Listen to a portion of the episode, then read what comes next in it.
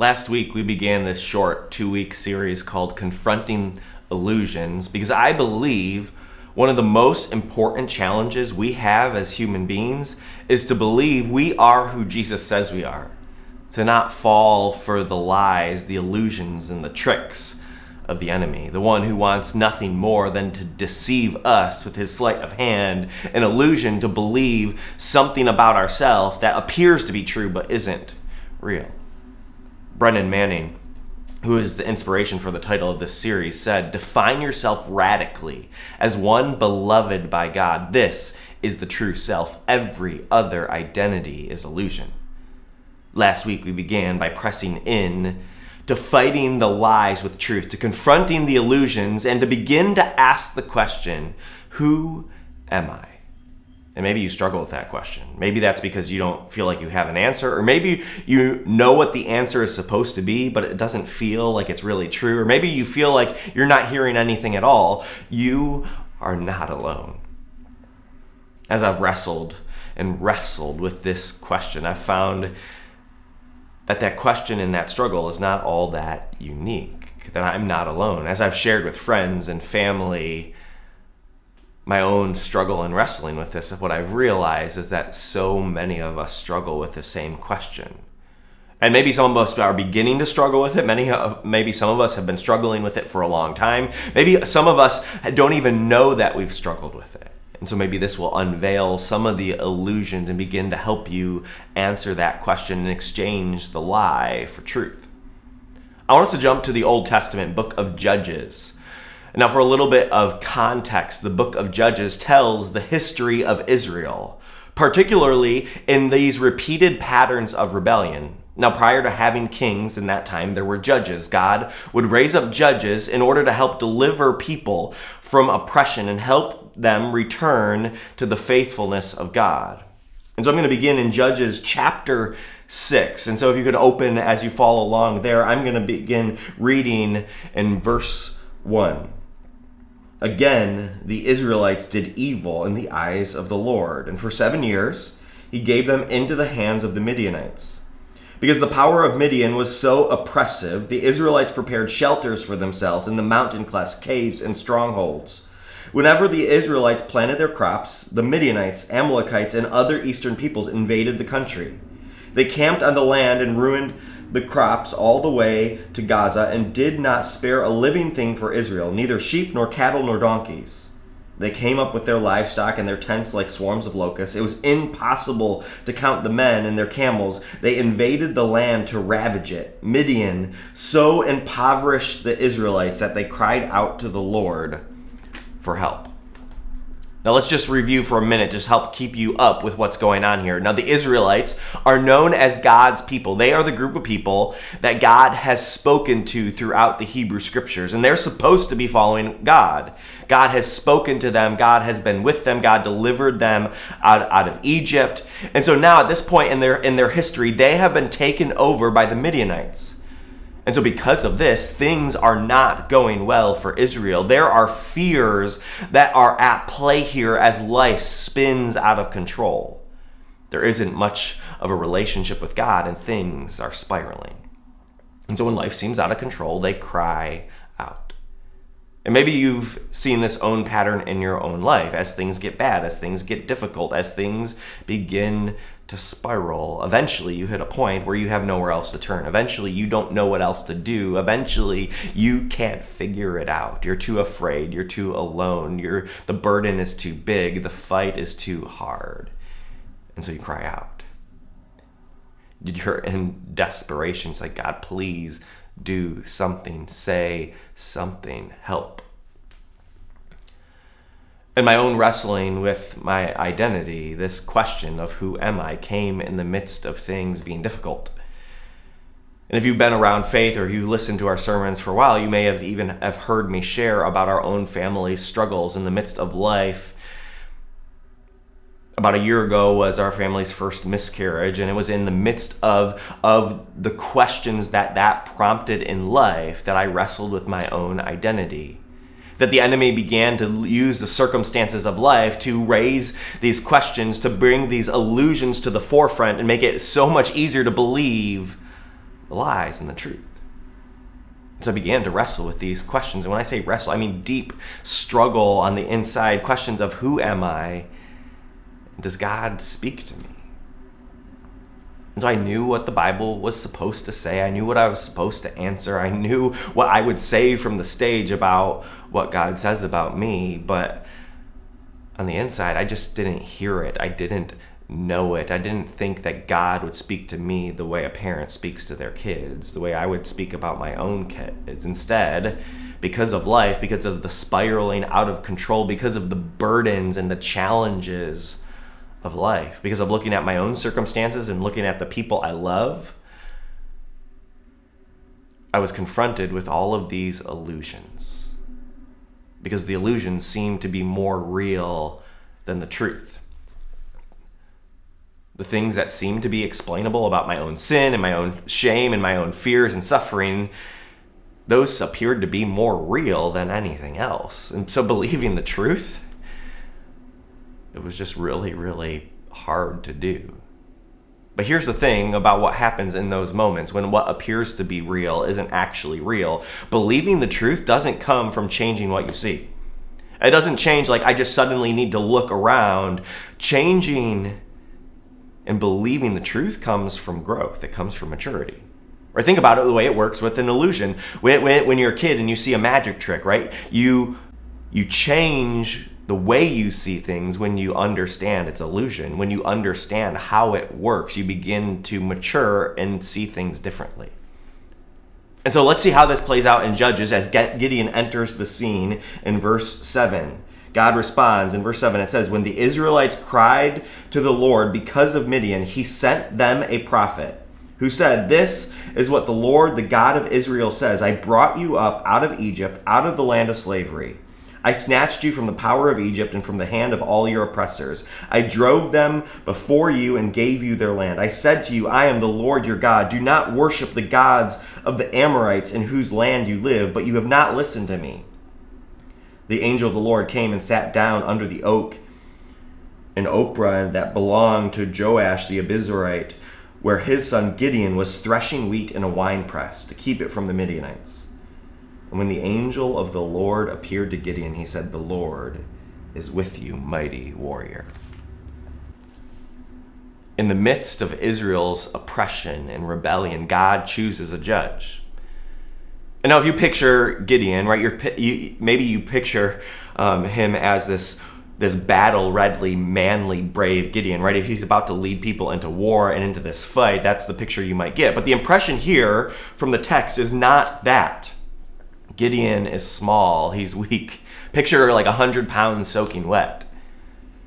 And when God shows up and chooses him, he's threshing wheat in a wine press, which is easy for us to overlook because that's not our culture. It's not the way we, we, we think about life. But that's not the way you're supposed to do that. The way it's supposed to work is you take a pitchfork and you throw it up into the air, and the chaff gets blown by the wind, and the wheat actually would stay. But if you're inside, which is where the text tells us this happens, there's no wind. It, it, it can't happen. And Gideon is inside because he's afraid. He's too afraid to be out in the open when they're experiencing the oppression of the Midianites. And so God shows up to this cowardly leader and he's like, You're the one. Like Gideon, who is the weakest of his clan. He's like, You're. You're, you're the one. I'm with you. I want, I, want, I want you to lead.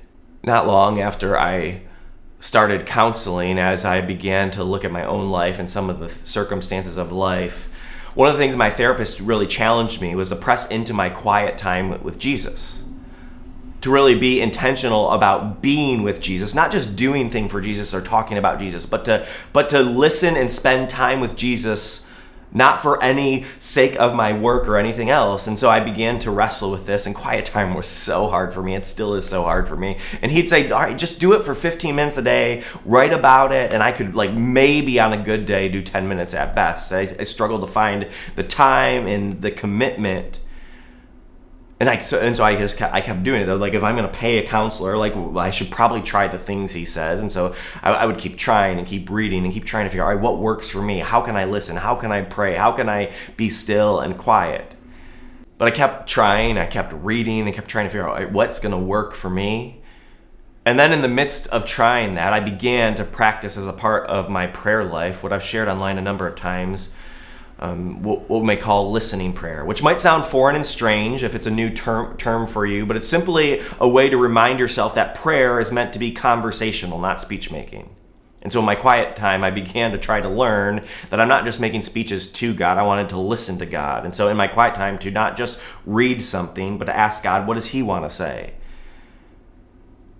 And so if God promises to speak, to for me to begin to believe that he will. And depending on how unfamiliar with that, which was me as I began to press into quiet time, you might not realize that God speaking might not sound or feel like what you think it's supposed to be like. Like when you read the story of Gideon and you apply that to your own life. You, you might might think of the way that God responds to Gideon and be like, all right, that's the way like listening to God is going to look. Like there's going to be an angel going to show up and he's going to speak out loud in this audible way the, his voice and speak these things and answer my questions that way. When in reality, for me, in my own quiet time in prayer, I began to realize that the way God speaks is often in my own thoughts, in my own mind, in my own imagination, reaffirming the things that he already has spoken all throughout Scripture. And so for me, it was more of a still, small voice a thought that would remind me of passages of Scripture, words that would speak life and truth, words that would encourage and comfort. A passing thought as my mind was fixed on Jesus, an image in my imagination as I was focused on being in the presence of God. And so one night, as I was praying, I asked Jesus the question What's the lie I believe? And that's what we're talking about, right? It's the illusion. What is the illusion? And for me, immediately what popped into my head was, You're not strong enough. Now, that actually didn't surprise me because the same phrase had come up with my therapist. Which, side note, when Jesus and your therapist say the same things, your, your therapist is probably on the right track. And so, not only did it come up with my therapist, though, I distinctly remembered a moment after our miscarriage in a conversation with my life where I heard that lie so loud and so clear, where I was hearing that louder than anything else. And it was as I was trying to take care of my family. Jessica and I were talking, and I immediately felt like the idea of being strong for my family was impossible. It's too big, too overwhelming. It was a weight that I just didn't feel like I could carry. And so I was praying about that, about that feeling, that moment, and I asked Jesus another question. I said, Jesus, when did I start believing that lie? In the moment I asked Jesus that question, what came to mind wasn't a new memory, but it was one that I that I haven't thought about a lot. And it was a memory of when I was six years old. I was standing in the back of my father's funeral. And as I stood there in an environment that no kid is really prepared to experience, someone said to me, You're the man of the house now. And it clicked there was this lie that got embedded deep in there. This need to be strong. Yeah, as a six year old, which is a six year old is incapable of being strong enough in that kind of moment. And now, somehow, as a man, as a grown adult, in a moment where because of Jesus, I did have the strength to fight for my family, I continued to feel like an inadequate six year old, asked to be someone I couldn't be. I couldn't believe that I could possibly be strong enough for my family, for my friends, for the people I love. Yet here I was, asked to do that for my family and in a vocation where so much of my life is being strong for people. Like that, I couldn't do that. That's not who I am. And it's in the midst of this that this story of Gideon began to resonate so powerfully with me. Because Gideon, he's this cowardly, not strong enough man called by God to be someone who he didn't think he could possibly be. And I don't know about you, but I have a feeling that in the midst of whatever illusions, whatever lies, whatever fears you face, that when God speaks truth, it doesn't come easily. It's a confrontation with the lie. You don't just believe it. But listen to the power of God, God and what he says to Gideon. He says, The Lord is with you, mighty warrior. Or I love how the ESV translates it. It says, The Lord is with you, O mighty man of valor. And you know what Gideon does when he hears that? He questions it. He starts pointing out to all these other things, things that don't make sense, and says, Well, yeah, but yeah, yeah, but yeah, but.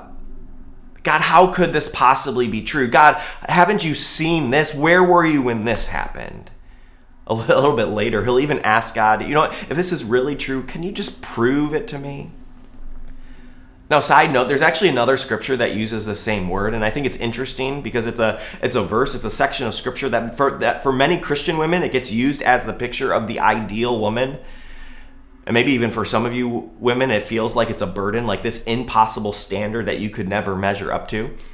Proverbs 31:10 says, "A wife of noble character who can find."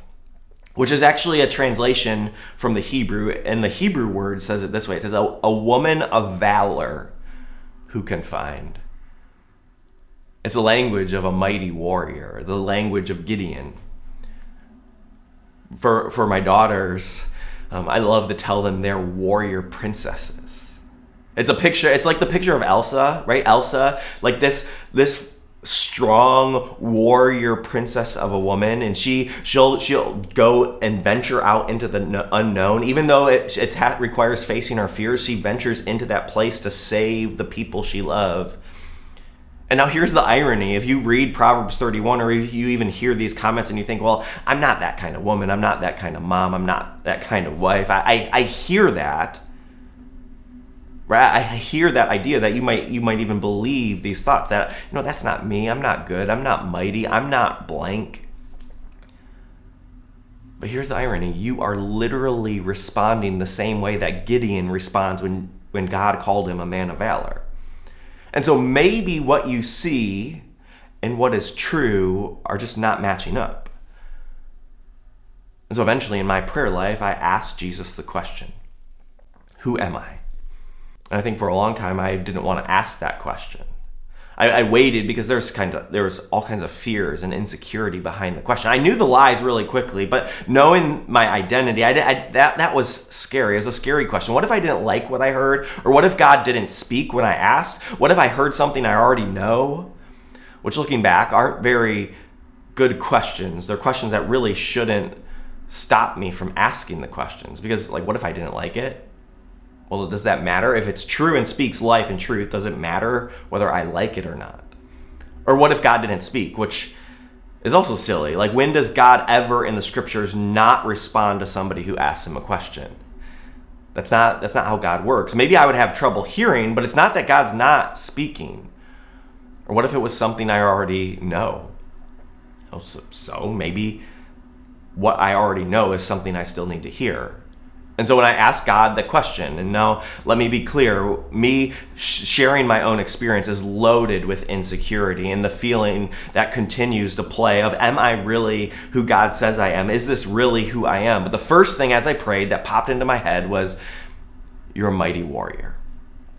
And I remember hearing that in, in my, that moment of prayer and be like, of course. I mean, that sounds about right. I mean, I like that Bible story. So, I mean, I probably, like, my subconscious just wants to believe that I'm like Gideon. And so I said to God, if this is really who you think I am, and this is not just me making it up, can, can you show me somehow? Which, if you continue reading the story of Gideon, that's exactly what he does he asked God to prove that God is who he says he is, that Gideon is who God said he is. He asked God to do a miracle and to confirm that he's really present, that he, what he says is really true. I remember talking about this prayer and this question of identity uh, and talking about it afterwards and describing like my questioning and my doubts and, and, and saying it. And I remember saying something like, well, when I explain it out loud, it sounds really silly that I wouldn't believe that's who God says I am. And I think that's the case for so many of us. We actually recently talked about this with our next gen team, with our student ministry and our kids ministry staff. And for so many of us, when we go around the room and share the lies we believe, one of the most challenging things was to listen to the lies of so many people I love and care about. And to hear those lies and know that that is not even close to the way that I see them. And then to begin to understand that when I when I hear lies like I'm not strong enough or I don't have it in me, to know they feel the same way that when they look at me, that's not even close to the way they see me. In fact, that they often see me more like God sees me than I see myself. I want you to believe that you are who God says you are. And all throughout scriptures, this pursuit of God, giving an identity to people, is repeated over and over. That God speaks, that God gives a name, that God gives a calling to his people. That's what I want for us. And so in this story, we can see a bit of a pattern, the way that God does this. It starts, God confronts the illusion. This is what happens on the threshing floor. And I don't know where your threshing floor is, but we all have one. We have this place where we're stuck, where we're hiding, we're in isolation, and we're stuck in our own fears and our lies. We'd rather stay in that place where it's safe. But it's in that place where God starts doing his work. God starts confronting this lie. And he says, in that moment, not once we get out of that place, he says, in that place, I am with you, and this is who you are. And if you're in that place, know that Jesus is confronting the lies in that place. He's with you and he's not leaving you. And he is going to speak to you who you are. And it doesn't stay there. But two things happen then when Gideon exchanges the illusion for the truth. Gideon makes the exchange, and Gideon confronts the enemy. And now, what's important to know is both of these happen at the same time. It's not first Gideon exchanges the lie for a truth and he completely believes he is who God he says he is and then he does God's work. No, both of these are happening together. You start to believe who you are and become who you are at the very same moment. Gideon doesn't 100% believe the truth of who he is. The lies aren't gone for good. He continues to question it. He continues to ask God to prove it. Yet, even in the midst of it, he continues to fight to become the person God called him to be. I love the way verse 32 describes Gideon in this fight because it gives him another name, Jerubbaal, which means contends with Baal. So Gideon, who is called a mighty warrior, gets this other name by the people because when they watch Gideon, they see him as he's the one who fights the enemy. He's the one who contends with the enemy and he fights against them. And then Gideon also gets this other name, which is similar to Jerubbaal, but it's Jerubbesheth which means contends with shame. Because as Gideon fights the enemy, he fights against the literal Baals, the gods, but he is also fighting against the shame. He's fighting against the lies. The lies that try to convince him, well, he's just the weakest in the clan, that he's just small, he's just not strong enough. But as Gideon contends against shame and as he contends against the enemy, as he begins to believe he is who God says he is, God sets Gideon free and he sets the nation free. As you live in the truth of who Jesus says you are, it will set people free. In the place it will start, it'll begin to set you free. It'll begin to set you free from your own lies, your own doubts, your own struggles. And maybe that won't happen all 100% all at once, but Jesus will set you free. And as you begin to believe that, you will begin to experience the freedom that Jesus has for you. And as you experience that freedom, you becoming who you are will also lead to the freedom of other people. Because what if in your wrestling, in your doubting, in your questioning, in your hearing who Jesus says you are? What if it also led to the freedom of your friends? What if it led to the freedom of one of your children? What if it led to the freedom of one of your neighbors? All simply because you heard who Jesus said you are. And this time, you believed him. Let me pray for us. Jesus, thank you so much for being a God who speaks to us, for being a God who reminds us who we are. And I just pray that in these moments that you would remind us of that truth, that you would help us contend against the enemy, that you would help us contend against the shame and the lies that we so easily believe. Help us to believe that we are who you say we are. Jesus, in this moment, as we pray and as we're quiet, I ask that you would speak to us. That you would speak to us in this moment and you would tell us who that you say we are. And so, Jesus, I just ask you, who are we?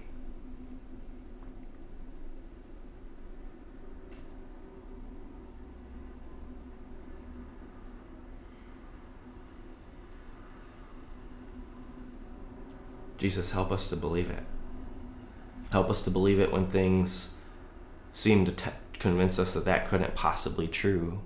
Help us to believe it when it seems like we couldn't ever become the person that you see us to be. Help us to trust that by your words, that your words have power, and when you speak them, that truth makes it reality. Help us to become the people that you see us to be. Help us to believe that we are who you say we are. In your name we pray.